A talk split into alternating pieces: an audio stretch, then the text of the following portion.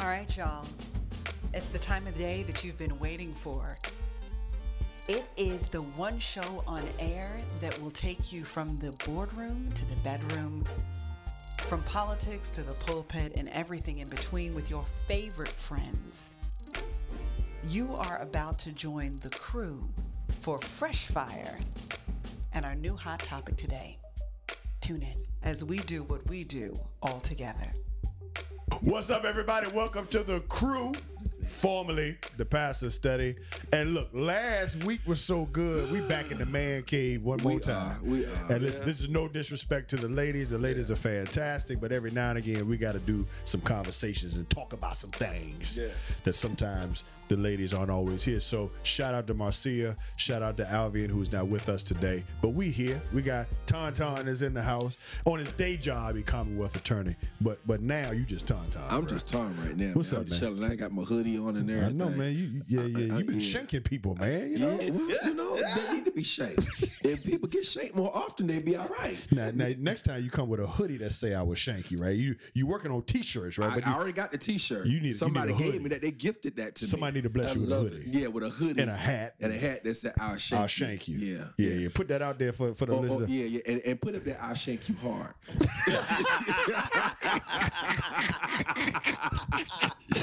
hard to the white meat. To the white meat. Boy, you was crazy. I'm just saying, just to the white meat. Yeah. Are you sure you a Commonwealth attorney, man? I just wanna make you know. I believe in accountability, bro. I- you know, I see. I, don't mess with nobody, but when they come for you, you got to make sure they they, they feel that walk. I so see. you know, okay. I see. Womp womp And womp. uh, we got Ray Ray back, man. Ray, Ray, little Ray, Ray. Ray Ray in the house, Ray man. Ray. I'm back in the building, Okay. as the kids. Say. On the day job, he's the bishop. He's the bishop. What's up, Ray Ray?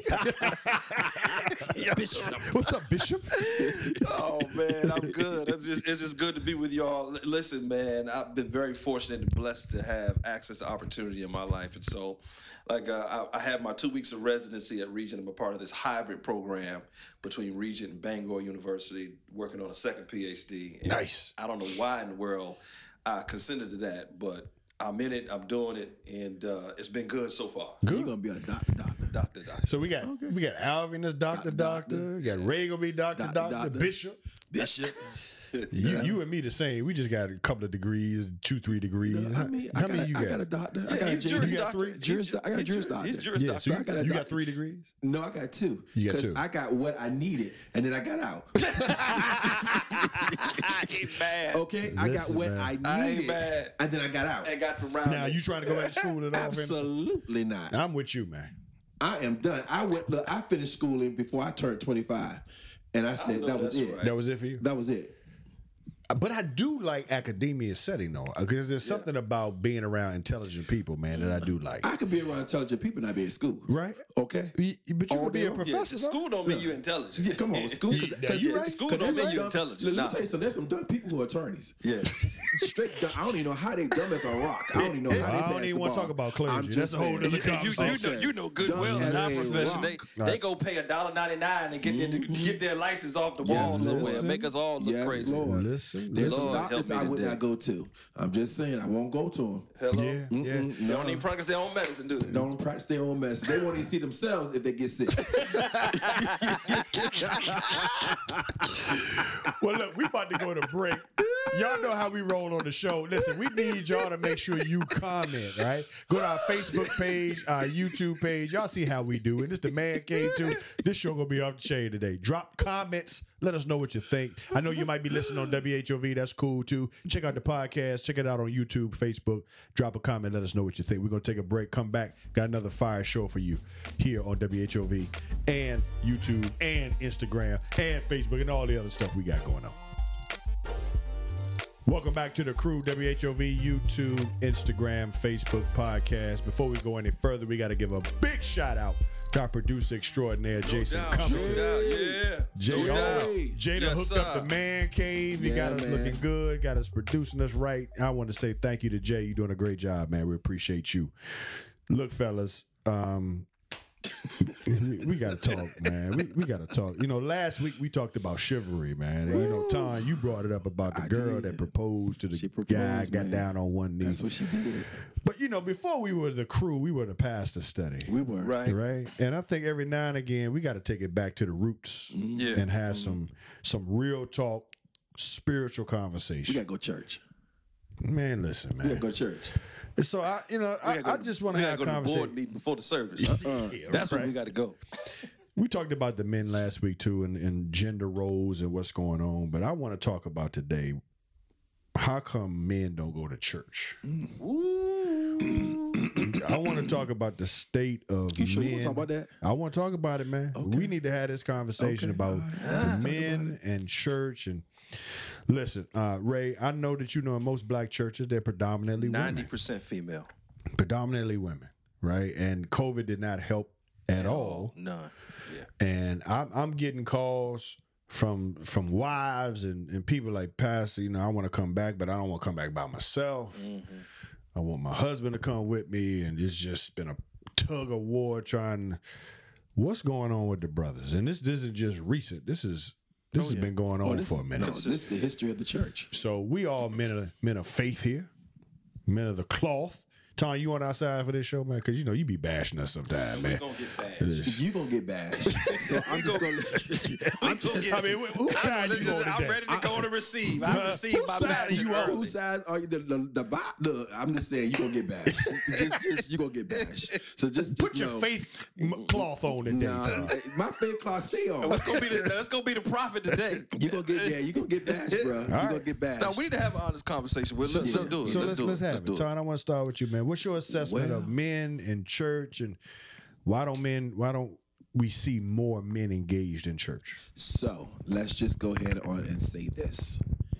If you took the average male who never goes to church, may have gone to church before, but now they just do not go and don't want to go ever.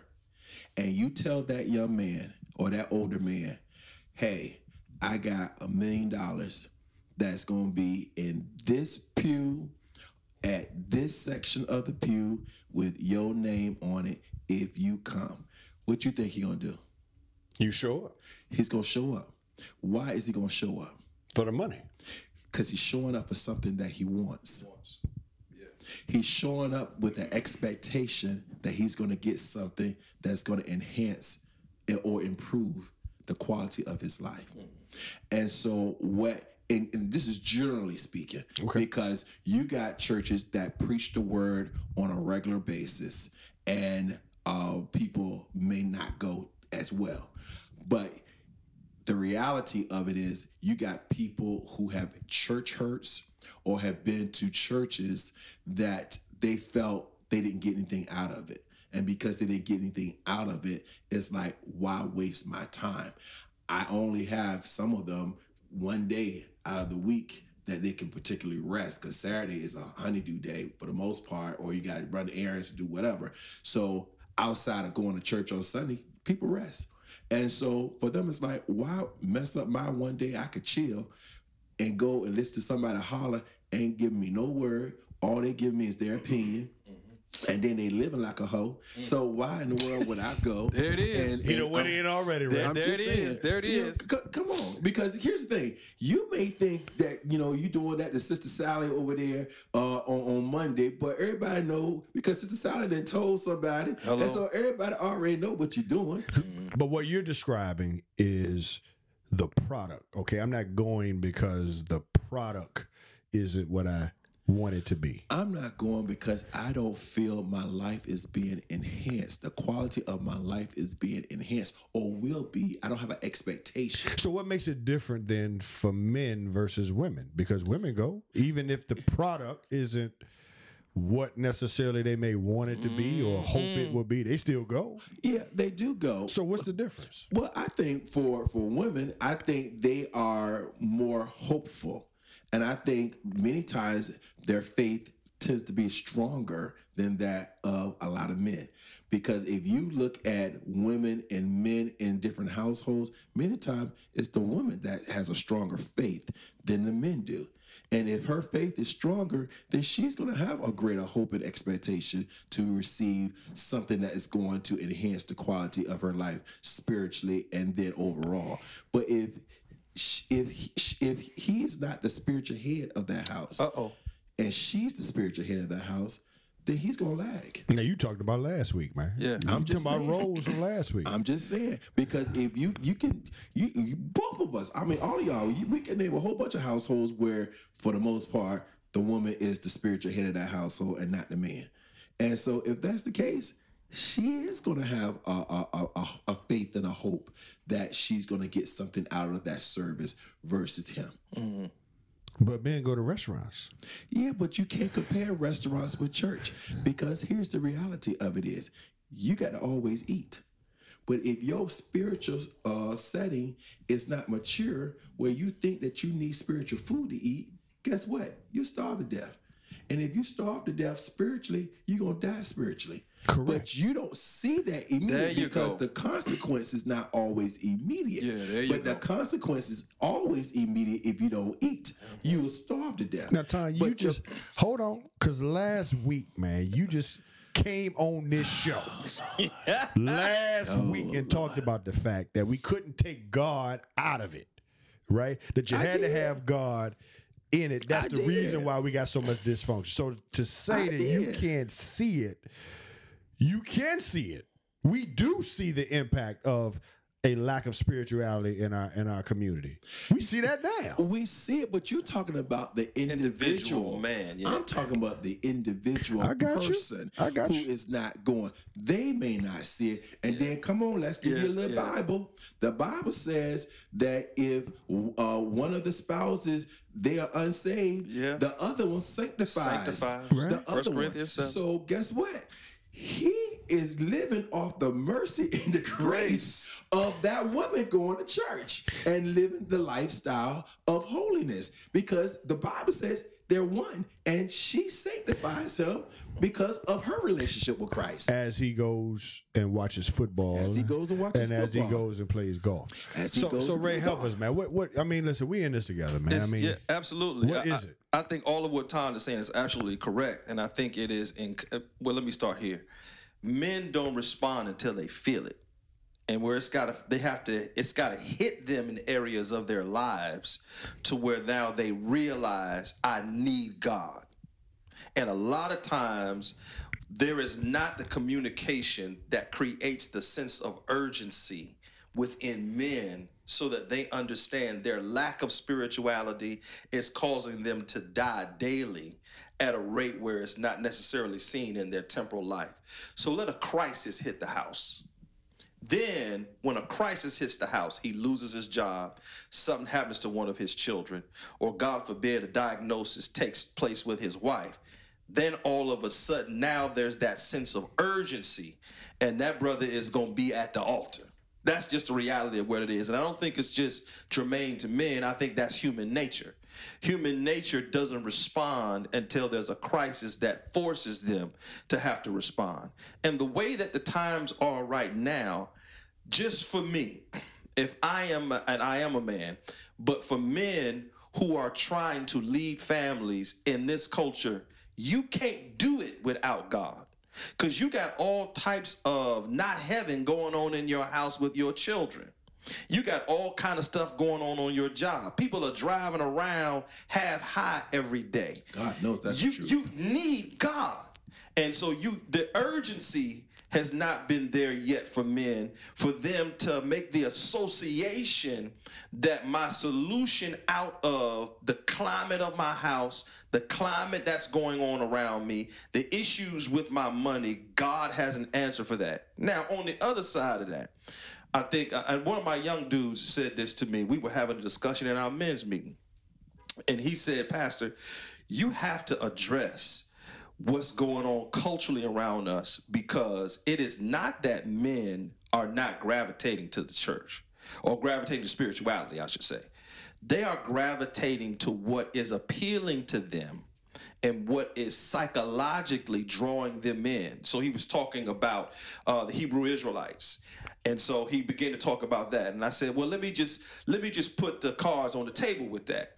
I said to him, a lot of these brothers who are not saved are drawn to that movement because of the black consciousness feel and inference of it, because they will legitimize the idea that you can have multiple women. So I think what has to happen is we have to start talking the language of the times culturally and communicating to men about where the real issues are. No, God ain't gonna let you have 10 women. He gonna let you have one because of the God that we serve. And here is, and now here's the part we don't do. We don't talk about the ramifications of why God has said what he has said to us.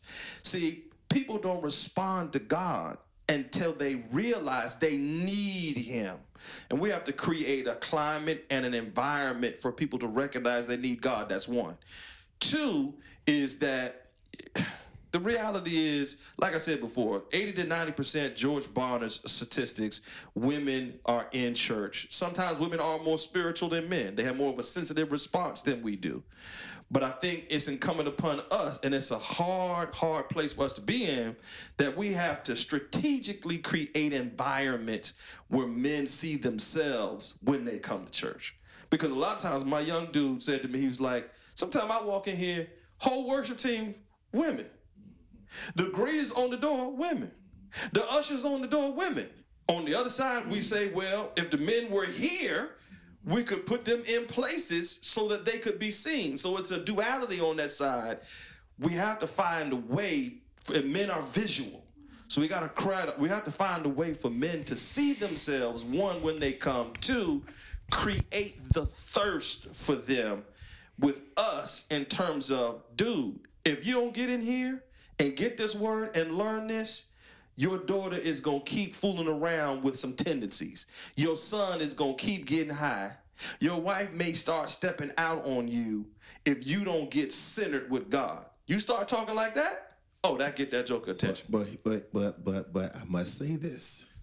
The thing is, it comes back down to a lot of people are walking around like we talked about traumas last week. A lot of people are walking around with church hurts because they have tried a church, a local assembly, and unfortunately, their experience was not good. Now, whether it's their fault, the, the, the pastor's fault, some member fault, don't matter people hold on to those things and they tend to church hop and they may go here for a moment and then somebody offend them over there and then they'll go, here somewhere else. and go somewhere else but the thing is they take His hat about to go church- backwards. I'm just telling you now, his hat about to go but they take those church hurts with them.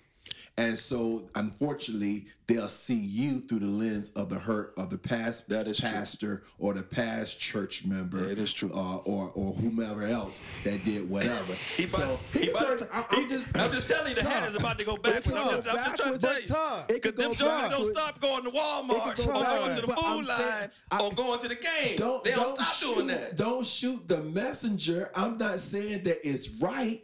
I'm just, just saying what it is. I'm just telling you what some of the problems are. Okay. Okay. But but haven't women been hurt in church too? Yeah, but when But you they are still more, show up. But when you are more spiritually mature, Yeah, I got you're you. able to navigate, Navigate through that, that, better. yeah. Okay. Here's what I got. I, I got some things. I, I got three.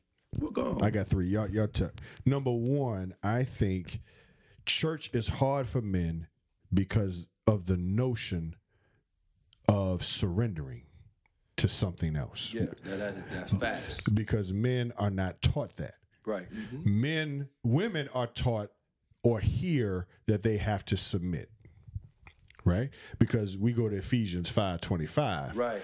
But what we don't do is go a little bit up To verse 26 or 23. uh, 522. Yes, it's a little bit higher where it says that all of us should submit to one another Mm. in the fear of God. Right? So we, I think, men struggle with surrendering because in the streets, that's that's a sign of weakness. Right. Right? I ain't, I ain't, I ain't, no, I ain't acknowledging somebody else is better than me, or I gotta give in to somebody else, and then I bring part of that mindset into church. That's one thing that I think. So let me ask you, as a man, help somebody that's listening, man. Why did you decide to surrender your life, man? Because a lot of a lot of brothers are, man, I can't do that, man. I, am not. I haven't been taught that. I I, don't know that that. Right. because Why my- did you lay it? Why did you lay down your lifetime? because my life was unfulfilled. I had literally just graduated from law school.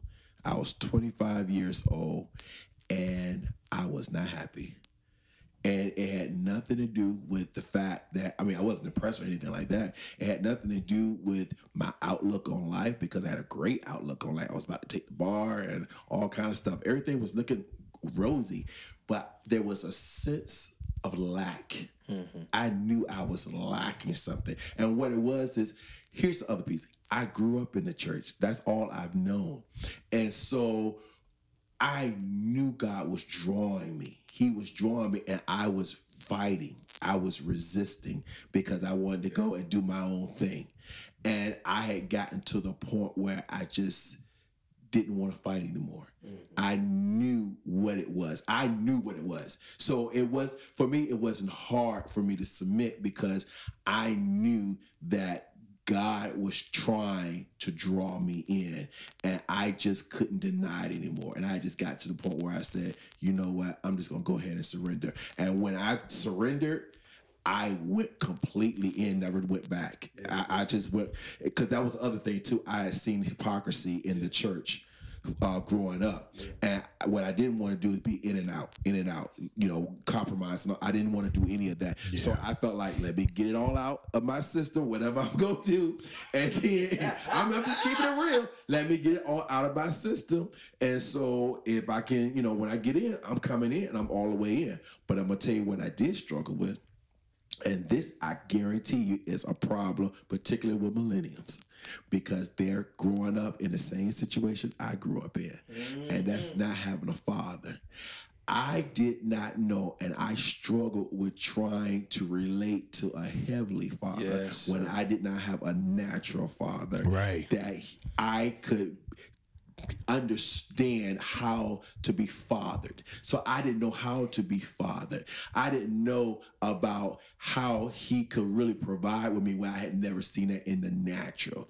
And I didn't know how uh, he could protect me when I didn't see that in the natural. See, I had to protect myself. I had to fight for myself. And so that's one of the struggles, even to this, to, you know, I ain't gonna tell my age, but this is the struggle I have even to this day, uh, fighting because I fight because that's that shows a lack of trusting God to fight the battle for me. Talk. So that's why I shame people. I shame people because I, no, I mean I'm keeping real. it real. I'm you. keeping Yeah. it real. Yeah. It's the man cave, Uh, It's the I man cave. I shame people because I'm like, you ain't gonna punk me. And I- instead of me giving it to God and say, God, take care of that and turn the other cheek. No, I ain't gonna turn no other cheek. I'm gonna pimp smack you if you come my way. So don't come my way. But that's the point I'm making here, Ty. Right. See, because when we when you're raised like that, the thought is you I'm not giving up my life because this is mine. Right. Right. I'm gonna fight for my life. right? Right. So so Ray, let me ask you, man. Yeah. Like take take Bishop out of all this, Yeah. man. I believe there's some men that need to hear this, man, Sure. today, right? Like, why did you decide to surrender? Because it's not in our, it's not in our playbook, our man code playbook, Yeah. to surrender to anybody else, man. My my my relationship with God began early on because I was called to the Lord as a nine year old.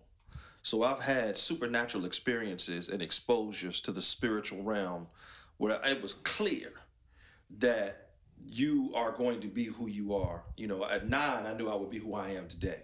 So, but I fought and wrestled against that. The the honesty and the truth of it is I had gotten to a place where I could not make sense of my own reality. And I recognized the only way that this reality is going to make sense is I have to have God. Yeah. So through all through my teen years, I'm trying to be something I'm not. I'm trying to be Mr. Hip Hop. I'm trying to be, you know, the, uh, our our peer group. We used to call me Preacher's Kid, but I'm trying to be at the club like everybody else, and I'm trying to hang like everybody else. And you a PK. And I'm trying. And I'm a PK. I'm mm-hmm. trying to drink like everybody else. I, I'm trying to fornicate like everybody else. I'm trying to run the street like everybody else. You get to a place where, like he said, it's unfulfilling. Mm-hmm. The other side of that coin is life doesn't make sense. It doesn't. So when I got to that place that life doesn't make sense, put the bishop side and the call of God and all that aside, I'm just a human being that's trying to figure out how do I live every day. Right. And when I got there, the breaking happened. And when that breaking happened, I, I, I, I tell this testimony all the time. It wasn't until I was 19 years old. I was at uh, Virginia Union. I was on the corner of Chamberlain Avenue and Lombardy. I was walking back to my dorm, coming back. Now, this is me dating myself. Coming back from Ivory's nightclub. Yes, sir. Okay, I remember that. You, you, you got to remember Ivory's. I remember that. I'm coming back from Ivory's. I'm stumbling back to my dorm, and I'm drunk. And I'm telling you, I can't make it, Tom. So I'm on the corner of Chamberlain and and uh, uh, Boulevard, I should say. You lucky they didn't get you. Yeah, they yeah, because you know that's a rough part. Yeah, that's a rough part right yeah, there. I agree. Say you know from the hood, you you easy picking. Easy, easy. And here, here is. easy pickings. Let, let me just help somebody understand. This is the genius and the loving nature and the uh, uh, the the hand of God. I can't make it, so I lean up against a night pole. And I slide down to my feet, and all of a sudden, a voice says to me, Have you had enough yet? Sheesh. I'm 19. Have you had enough yet? I'm looking around trying to figure out who is talking to me. In 30 seconds, I sobered up quickly and I said, Yes, Lord. And I stood up and soberly walked back. Now, let me just help people understand. I was drunk off Mad Dog 2020. Oh yeah, boy. That's that. That's that. That's that gasoline Yes, right sir. there. You- That's okay? hood drink. That's Yes, hood sir. drink. that's hood drink right there. Yeah, you know, 43rd Street, 1100 block. by the line. Yeah, boy. that's You- hood drink. I'm on that sauce right there, and I sobered up instantly mm. because the Lord came and got me to make sense of my reality. Now, how about this on the other side of the testimony? Unbeknownst to me, my preaching pastor father and two of his deacons were in Richmond for a conference and came to the dorm the next day. Sheesh. So when I tell you I couldn't make sense, but the Lord was like, enough is enough. You're gonna be who I called you to be. Yeah, that's good, man. Yeah. My my story, um, and this surrendering part because I think a lot of men fight it. Yeah, we- which we is why why we struggle with church. we fight it. Yeah. um Tom, similar to yours. I grew up in church. But I was you know, it's funny, man. You know, I'm an only child, so growing up, my mother was Episcopal Yeah. and my dad was Baptist. Mm-hmm. They told me you can go to church, just pick one. So I go with my mom. Sole reason, honestly. Church was 55 minutes. Mm-hmm. right? we out. He got one closing. Yeah, listen. listen, man, we out. so, but growing up, man, played basketball. So, so you know Ray. Um, had a great life, only child spoiled, didn't want for nothing. But like you, when I was in college, I just felt like there was just something missing, man. I, I used to describe it like a like a like a donut. Like I had all the things around, but that that centerpiece, right? There was a void. Yeah. Right. So for me, I distinctly remember it was July 5th, 1993. I'm sitting in my room at my at my mom and dad's house. I just graduated undergrad. Bible on the bed, tears running down my eyes, and I said, Lord, I can't do this no more. Look at here. I can't do it no more. Look at here. Um, Zach words. I, I'm tired. Zach words. You feel like you're running. You're tired. You feel like you're trying to, and, and then you you catch something, and as soon as you get it, you think that's it, and then that ain't it, and then you're just tired of chasing, right? And it, Kev. that night, I gave my life to the Lord. I surrendered, and you know, for me, yeah, it was the fun. It was the phone case. It was, but my mouth, I remember that Kevin it was my mouth, man, cuss, making up cuss words, Tom. Dude, Tom, I used to make them up. I remember that Kevin Swan. Playing ball, talk Yeah, trash, Yeah, I remember that Kevin cussing Swan. people out on the court, man. I'm I telling mean, you. listen, man. Very similar. Listen, Very similar. And I'm telling you, the night I gave my life to the Lord, one of the first things that the Lord did, He broke that, Yeah. just like that, right? Mm. Took away that desire to even want to say those things, Yeah, yeah, and so surrendering is, I don't is know if he took away the desire. you catch him in the right situation on the in right day. situation, right? Because, because, look, you don't forget how to do that. sanctification is still a work. You don't It- It's still a work. It's still a work, Todd. It's still a work. Okay, all right. I'm just saying. Okay, I don't know if he took It's away the desire. I- I we get down you to know, the I'm cave. just I use. King James. That's what I'm saying. I'm just trying to say. I, don't, don't hate the the words of. King James. Don't you hate know, the message. hell in King James. Todd. I just want you It's to know. the Bible. It's in Hey, the it's in the Bible. Bible. It's the Bible. don't hate the message. See, I grew up COGIC, so Yeah, don't hate the message. Well, you know. King James then. I know King James. yeah. But, but, the, but the point is that there's some brothers. So so surrendering is always the hardest step. Yes. But if you can get past that first step, mm-hmm. I think to your point, women ain't got to be more spiritual than the men, and men are just willing to accept that, right? Or But more submissive than men. But he draws. But that like, don't mean you I mean, accept it, Ton. Like, how long did it take for him to draw you, right? He, he- like, he, he was, ah. but see, I got saved Long as suffering. a teenager. I got saved when I was twelve, and I backslid very shortly thereafter because no one taught me how to be discipled. Right. As you know, Right. they, they weren't Yeah. discipling children back then. They would just put you in Sunday school and that was it. And they call it discipleship, but it really wasn't. Right. And so I, you know, backslid, and it wasn't until I graduated from law school, studying for the bar, mm. and I gave my life because I said, like you, Lord, I'm with tears in my eye. I'm tired. I'm just tired. That's just that's just the word. I mean, everything you were saying was Yes. was exactly. You're just I'm tired. tired because I knew he was drawing me. It was a void, and Yeah. I knew it was him, mm-hmm. and I was just tired. And so that brings me to the second point, right? Or why I don't think men come to church. You just said it. I think you said it too early about men don't see their place, right? Mm-hmm. And and maybe the worship and the experience mm-hmm. of of church feels to a lot of men Feminine. is feminine Feminine. mm. Right. because we don't worship like that, Right. Or we don't praise like that, Right. And maybe men process a little bit differently. So let's talk about our worship now. Yeah, sure. right? Sure. Like, I love that. How did you get to the place where you became okay with worshiping God in church? Because a lot of men struggle with that. So that was easy actually because I grew up in a Pentecostal church. Right. Yes, so sir. in a, in a Pentecostal church, in a Pentecostal church, you know, we're very passionate about our worship. Yeah. And uh, but what I learned though when when I when I uh, started going to Calvary, the church I'm at now, I learned the difference between praise and worship Yes, mm-hmm. sir. because in the Pentecostal church growing up, they were real big on praise, mm-hmm. but they weren't really big on worship. Mm-hmm. Right. And, and, and, and, and what I mean by that is they, they would dance and, you know, and they would shout and they would, you know, yell and scream, but the, to enter in where you are, mm. you're bowing your will mm. and you are submitting your heart mm. to Him and your life because worship is a lifestyle. Worship is just not a lifting of the hands and saying, Lord, I love you. It's a lifestyle. Mm-hmm. And so you don't come to church on Sunday to worship. You should be worshiping Him Monday through Sunday. Absolutely. And so those who come who worship Monday through Sunday, when you get to church on Sunday, it's easy because all you're doing is just repeating what you've been doing all week long. And so for me, even as a backslidden uh, slider, I would listen to worship music. It would that would be the last thing I listened to going to sleep.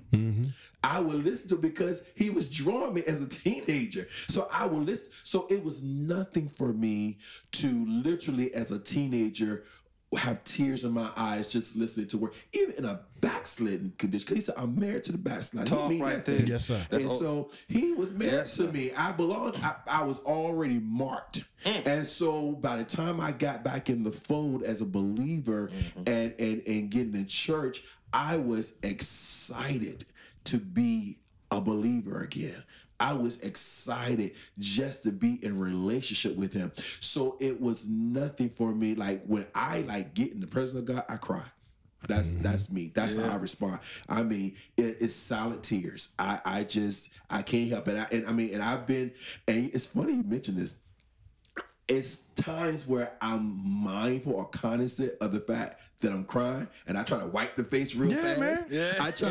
But- I, I mean, I do. I try try to to wipe real the face, quick. You know, you know, try to try to get myself together, but I can't help it because I am so grateful just that he loves me When you realize how good he is. And how good he's been despite my trifling self. Man, son. and so I'm just talking Get in wait, here, Anton, And, and that you are trifling. I just want people to know. Whatever. You call me whatever you want to. He You called are. me his son. You- you trifling. So You are trifling. He called me his son. So that's all I care about because my name is in I the ju- book. I just want and you to so know. that's all I'm saying.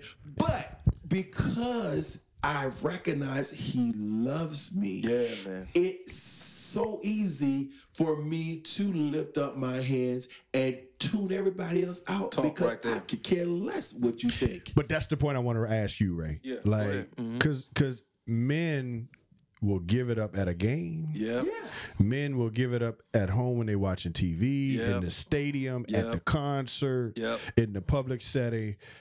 But when we come to church, it's almost as if like you're gonna get stoic. you feel like you a fish out of water, what right? What helped me uh, was seeing. I'm gonna call some names of men that mentored me in this area. So I agree. With, first of all, let me say everything Ton said about worship and the Pentecostal church is absolutely true. I grew up that same way, and so. Uh, and helping people to understand that worship is a lifestyle that happens Monday through Saturday outside of the Sunday experience is reflected when you lift your hands Yeah. and the posture of your heart. That's most that's the most important thing about that. But when I saw men like a Kevin Gould, uh, who went to UVA, played football, uh, a Derek Williamson, that was another athlete that was a mentor of mine. When I saw uh, a Larry Gould, his brother, when I saw them in ha- in church with their hands lifted up, and then they were real everyday men outside of church. That's freeing. That right there is what brings the transitioner. So let me say to the brothers that are going to watch this and see this, uh, and that are watching us right now, and those that are catching on replay, it is so important for you to model to the next generation how important it is for us. Let me use this word to be tender before the Lord. Like Anton when he cries. Me, I done got to the place now where, uh, well, I use you as an example. When I saw you, and we were young ministers, we were young in our 20s back then. Uh, Kevin Swan, in terms of his dynamic of who he is as a person, when he was in the world, he's the exact same, but he's in the church, he's the exact same. He don't care what you think. So for him, when he worshiped God, he break protocol and go straight to the altar, and ain't nobody else there, and it's him, and it could be thousands of people around him. And so I started to do the same kind of stuff in my early 20s when I was ministering, but it was the men who showed me how to worship God, that showed me how to connect with God, that showed me. Now, this may sound a little crazy, but you don't have to be soft and whack to be a man that's a Christian that loves God. First time I ever saw a preacher preaching a sweatsuit, I said, Oh, I'm free now. I can preach in a sweatsuit and sneakers. I'll never forget it like it was yesterday. Uh, it was uh, we preached together at Harvest Fest. God bless his soul. My man Mike Green gone on to be with the Lord, and we preached at Doris Miller. And when nobody had no suits on, we were in sneakers, jeans, sweatsuits, and we were everyday brothers. But we love Jesus. I think that is so important today for men to do that. For the next generation of young boys following behind us. I agree. And Bishop used to, uh, when I was young, young in the Lord, Bishop would, uh, Bishop Courtney McBath will call the men to the altar. Yeah. And have us worship because he wanted to kind of break that whole stronghold of fearing how you look. How you look. Or fearing what others may think. You know, and it was men, men up Yeah, in there. yeah. And they were in there worshiping, crying before the Crying, Lord. weeping. And just weeping and, and just just loving God and just it, it comes back to a gratitude. When you for real grateful that he brought you out the mess that you've been in, Look here, man. you you gonna forget about everybody else and what they may think about you in your worship. And you gonna be like, forget y'all, I'm gonna get mine in because I know without him, I should be in jail. I should be Yes, Lord. uh, homeless. I should be doped up. I should be a whole lot of stuff. And then growing up the way I grew up, my brother and I should we we escaped. We literally man. escaped. You about to make me break out into a praise right Come now. on, Yeah, we man. Escaped escaped, the bro. babies I should have had that I Come didn't on. have We because God. escaped. Look at here. That That part part. right there. That part, yeah, we escaped, bro. Uh-huh. Yeah. You know, we look back Yeah. on our lives and the things that, and, you know, and even when I told you about not being able to relate to a father figure, God showed me even in that there was some redemption in that because He said, "I spared you from being raised by your father." Oh, because Lord, I almost broke into a tongue, y'all. Lord have He- mercy. I spared you from being raised by your biological father because he was an addict for 20 plus years. And he me. said, I would not allow that to be. But the very things that you thought that you needed from a natural father, I did for you personally. That's why I went to Norfolk State on a full scholarship. Mm. Talk. Jesus paid my college tuition. Lord have That's mercy. why I went to law school the last two years on a full ride because he paid my scholarship. Talk he right did there. it. I walked into my first job, thought I was networking, and the man hired me on the spot because he paid my way. I came to him to day one and got a raise day one walking in the door while also You being getting bonuses from Bank of America Bell. still on their payroll because they said that we didn't want to let you go off the payroll, so we'll keep you on the books. And you could, uh, if you decide that you don't like that job, you could come back to us. And so I was still getting bonuses from them while getting a raise day one over here because that's the God that will set you up in a way that it You would take are somebody else 20 years to do, but he'll do it for you in a moment. And that's why, as come with Commonwealth Attorney, moving to Hampton in January and get sworn in in June, that's the God we serve. Yes, That's it. Lord. Man, you and, better and this get is to what the church. this is what the men need to see though Yeah, man. this is what men need to hear and sometimes i would tell you all as far as the worship is concerned um that was not my experience Mm. and and this is and i believe that there's some guys out there that can identify that wasn't my journey i wasn't raised in a free Expressive. worshiping environment yeah. in an episcopal church it's very regimented it's, it's you do the same thing every week Do y'all clap in the Episcopal you Church? better not Really? Yeah. You better very, not. Very liturgical. I, I I can't remember times where I clapped. I can't remember times where I said amen or heard amen. You you stood up and you sat down at different times in, in the service. Um, it was very consistent. We had a book of common prayer. You you went through the book. So it's more it was more closely aligned to Catholicism Catholicism, lectionary. Yeah. than it was charismatic, right?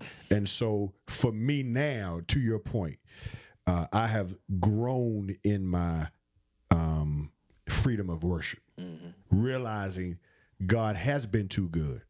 That even what I saw, I, I got a break from that, right? And I think that's that's a story that sometimes a lot of men need to hear. That whatever you saw, Wait, you done broke through now? you got to break through that, right? And and and but sometimes it's hard for men to do that, right? And so hopefully hearing this and seeing this video, you know, whatever they can they can get the confidence to do that because you do it everywhere else, right. right? So why can't you do it in the house of God? I I think it's key to what Anton said. Sometimes God has to allow us to be put in crucible moments to where we have to acknowledge and recognize, uh, like that movie from the Boyz n the Hood. You better kneel down and pray with me and recognize the strength. You have to recognize the strength of God. And sometimes for men, we're not just coming to the Lord because you tell us about Him. We have to experience Him to know Him for ourselves. And once we get to that place, now we get revealed to the different dimensions of who God is. And so you wouldn't know that He's a healer until you ever got sick. Correct. You, you wouldn't know He was a waymaker until you ever got in a jam. Correct. So for men, sometimes it's better to allow them the process where women may respond um, uh, uh, faster and quicker. Allow men to go to the go through the process because God will come for you He because He loves you. Because He loves you. Now, now that brings me to my my. I feel like I'm preaching. That's my third, my third point of why why. So the, you know, the first one was men struggle with surrendering. Yeah. This one was looking at worship and and making it Yeah. fit. The third one is I think men struggle with doing community well. Isolation. Yeah, we do isolation. Okay. And here is, you know, you mentioned earlier, Uh-oh. it needs to be a problem sometimes. Uh-huh. But the flip side to that is when most men are confronted with an issue, we go into isolation. Yeah, we. Yeah. We go into a hole. yeah. We don't feel comfortable sharing our stuff. Uh oh. So when you said when it comes to a problem, when it comes to a problem that they're dealing with, Yes, a personal their issue. personal, Personal issue, problem. yes, that is true. Church ain't. That I'm not true. going to church. I, I- should I go. Because I ain't I'm gonna tell gonna- my business gonna all my these I'm not gonna tell my business. And That's my stuff ain't gonna be That- all that is a true yeah. statement. because That it is a makes true me look weak, Yeah. or I don't. I don't know how Yes. people gonna receive me. me. Right. How you gonna look at me? Yes. So- a great part of that now, if we got to be honest, a great part of that Do is it. because in the church we gossip like crazy. We do. Everybody running their mouth. Everybody running their mouth. Do and it. so because we know people gossip and we know everybody business, why wouldn't we not think that you gonna tell my business? Which is why then men, go through their struggles in a hole. in a In a hole. private place. That's true. we on an island, as That's I tell true. our brothers. And, That's and, true. and now I got all this stuff I'm dealing with. I got home issues. I got money issues. Mm-hmm. Maybe stuff I dealt with as a kid. I got all this stuff that I'm dealing with, and I ain't got no place To lay it out. to lay it and, and to talk to anybody about Mm. it. And this is where I think the church has done the greatest disservice Yes. to men. Yeah. Because if no other place, there should be a safe place in the church for men to just open up and admit, maybe I did get touched when I was a child. Mm-hmm. Maybe something did happen to me when I was young. Maybe I I don't know how to be a husband. Mm-hmm. And and there's no shame in admitting it. But in the streets, you ain't doing that. No, you tell it all out in the We, streets. we, we not doing that. Well, the reality is, is that unfortunately, like Ton is saying, the streets has a better code than the church sometimes. Absolutely. So they will hold stuff and keep stuff, and they, and, and they'll go to their grave with it and ride or dies off of real. In the church, we have too much of a gossip train that runs around, which is why I say this. Uh, you and I, we do this a lot all the time anyway. When we have meetings with men, what, what we say in this room, stay in this room. That's right. And if we hear about it, then we know who we coming to because we know who was here. So it's important to create that level of transparency and then also accountability so the men can have a place to be safe at to get stuff off of their chest. The other part of it is you cannot be afraid. I know I said this last week, but you can't be afraid to ask for help. And so sometimes, you know, one of the greatest experiences I had over over at uh, CRC is with a man named Jack Rose. I just started making some money. I was a young minister on staff. I'm doing well, and then I saw his Jaguar. And I was, I think I was 34, 33 years old. And I said, let me sit in it. And Jack Rose went off on me. He said, You ain't sitting in this car. He said, Don't you even think about sitting in this car. He said, You don't even think about getting a car like this until you buy your wife. He said, Tell me again how many kids you got. I said, I got four. He said, You buy your wife a minivan and a house first.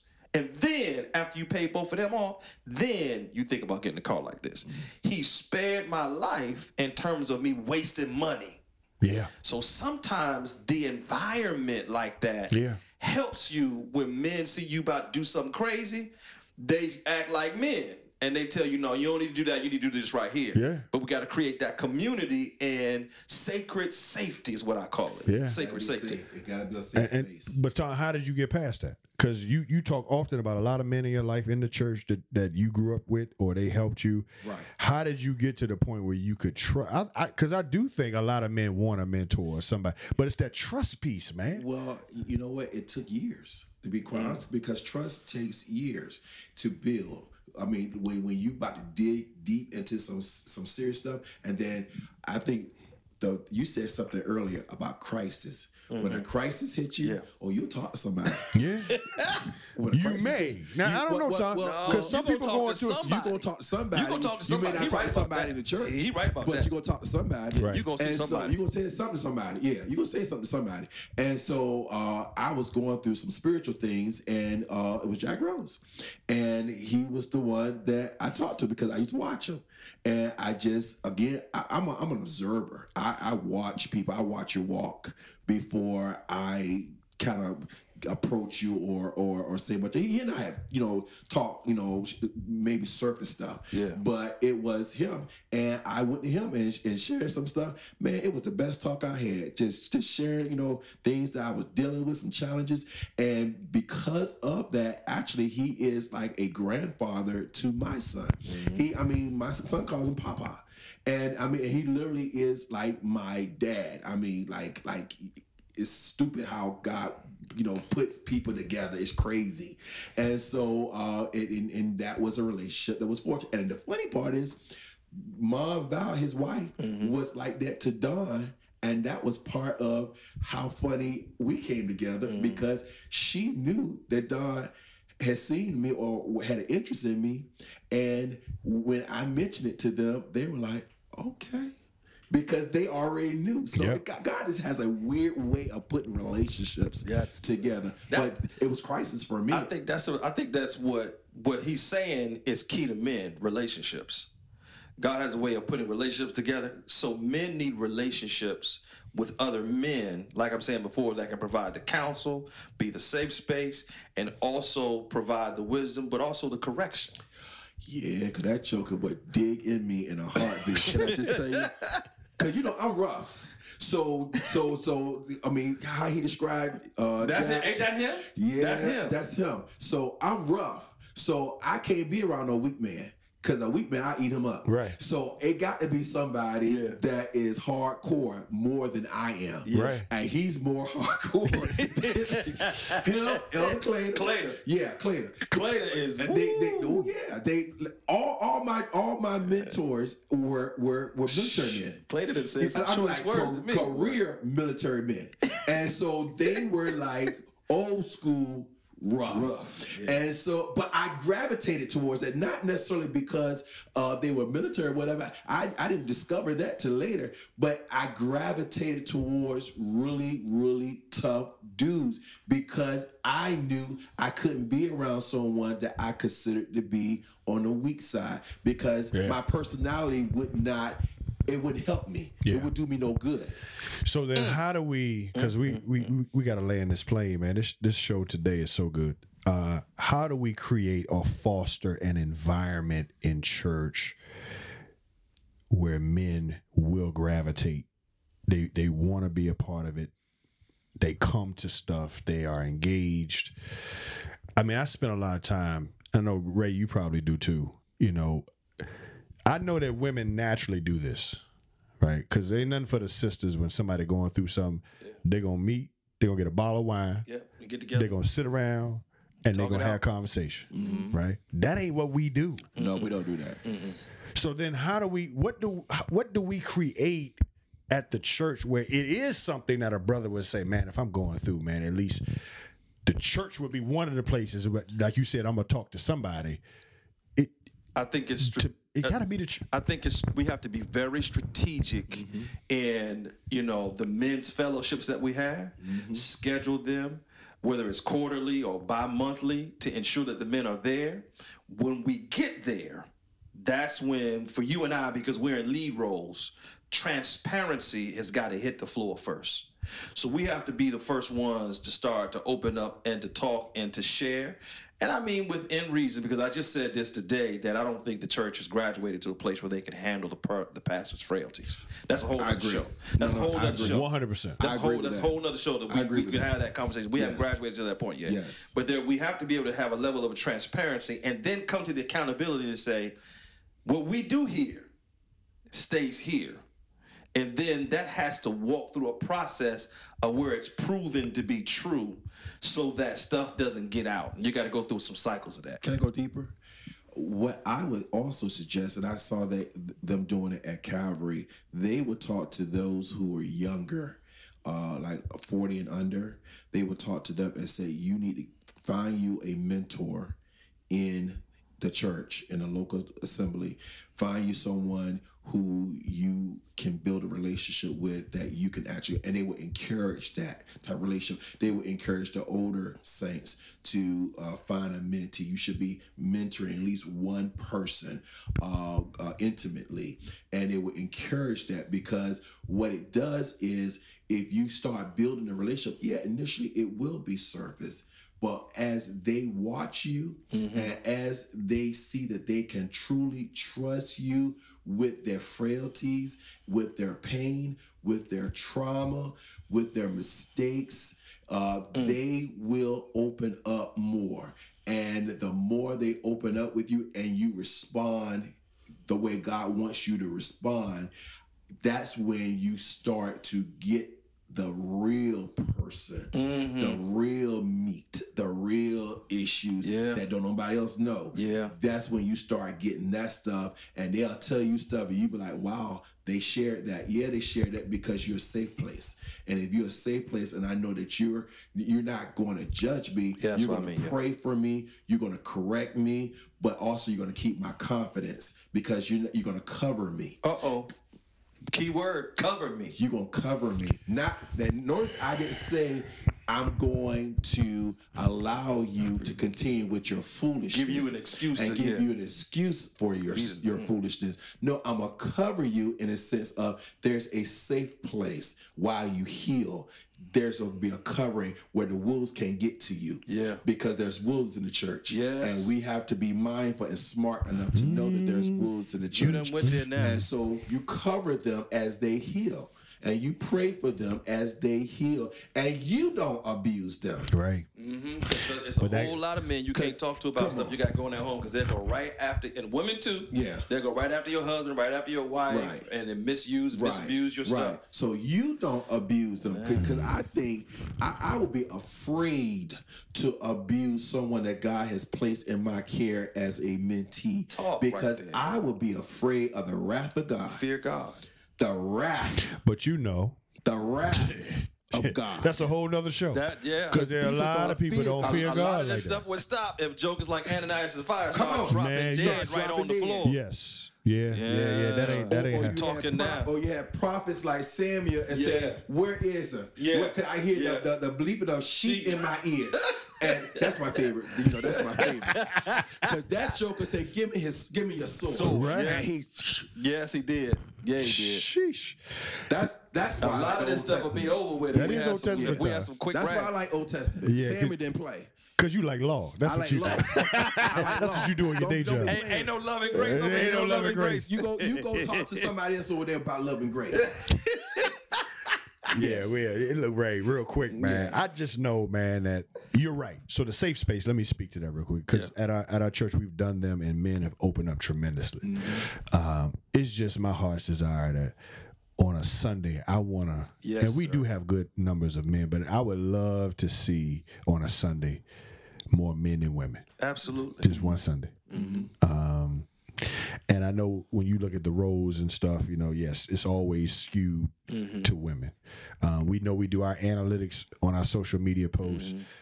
When you look at the demographics, it's predominantly women. But there's got to be a place and a space for the brothers where they can come and feel like, and and I just hope that men would accept it. It's just, it's just, you just don't see it, man. we got to talk men's issues also, and I think um, sometimes we can be guilty of catering to women mm-hmm. in the delivery of our messages because men don't oh now pentecostal men do charismatic men do but sometimes we have to appeal to logic and reason and stuff that makes sense in our delivery of our messages so that that dude when he go home he feel like i learned something today I like This works. I, I, I you are so on point. Dharius Daniels. Mm-hmm. yeah that's my dude he right there did a series called Manology, mm-hmm. and I've been watching him. I mean, I was watching him before that, but I fell in love with his ministry after that because he he, he said, I, I I know I'm called to men. To, to, to mentor men and to minister to men. And so when you look at his church, you can see there are quite a number of men in that church. And I think, uh, as Ray was saying, we have to be strategic in how we minister to men because I think men attract men. Yeah, I do. Yeah, I really believe when men see that men, because that was one of the things that attracted me to Calvary. When I went in there and I saw all the men, and one number of men ushers, and you know, men on Talk the praise right there. team, Talk and- right there. Yeah, and and and and you know, they were men, men. They, they you know, they weren't just you know just men. They were men, men. And I was like, wow. I was like, okay. I said, there's something about this church that attracts men. Yeah. Let me see what it is. Yeah. And then when I stuck around and I saw what I said, okay, I see why. Yeah. And that was it. That's all she wrote. Yeah, this has been good today. We we got to bounce. Uh, Want to thank everybody for listening, watching, checking us out. Leave your comment, Facebook and YouTube. Let us know your thoughts on the show. Until next time, be blessed and be a blessing to someone else. This is the crew. Peace. Okay, I hope you loved it as much as we did. Thank you for joining us for another fire show for the crew. Listen, you can catch us on YouTube, Facebook, Instagram, and any streaming platform that you're using for your podcast. Share with a friend, expand the family. Listen, we're trying to do this thing with all of you as often as we possibly can. We're looking forward to you joining us again for our next show.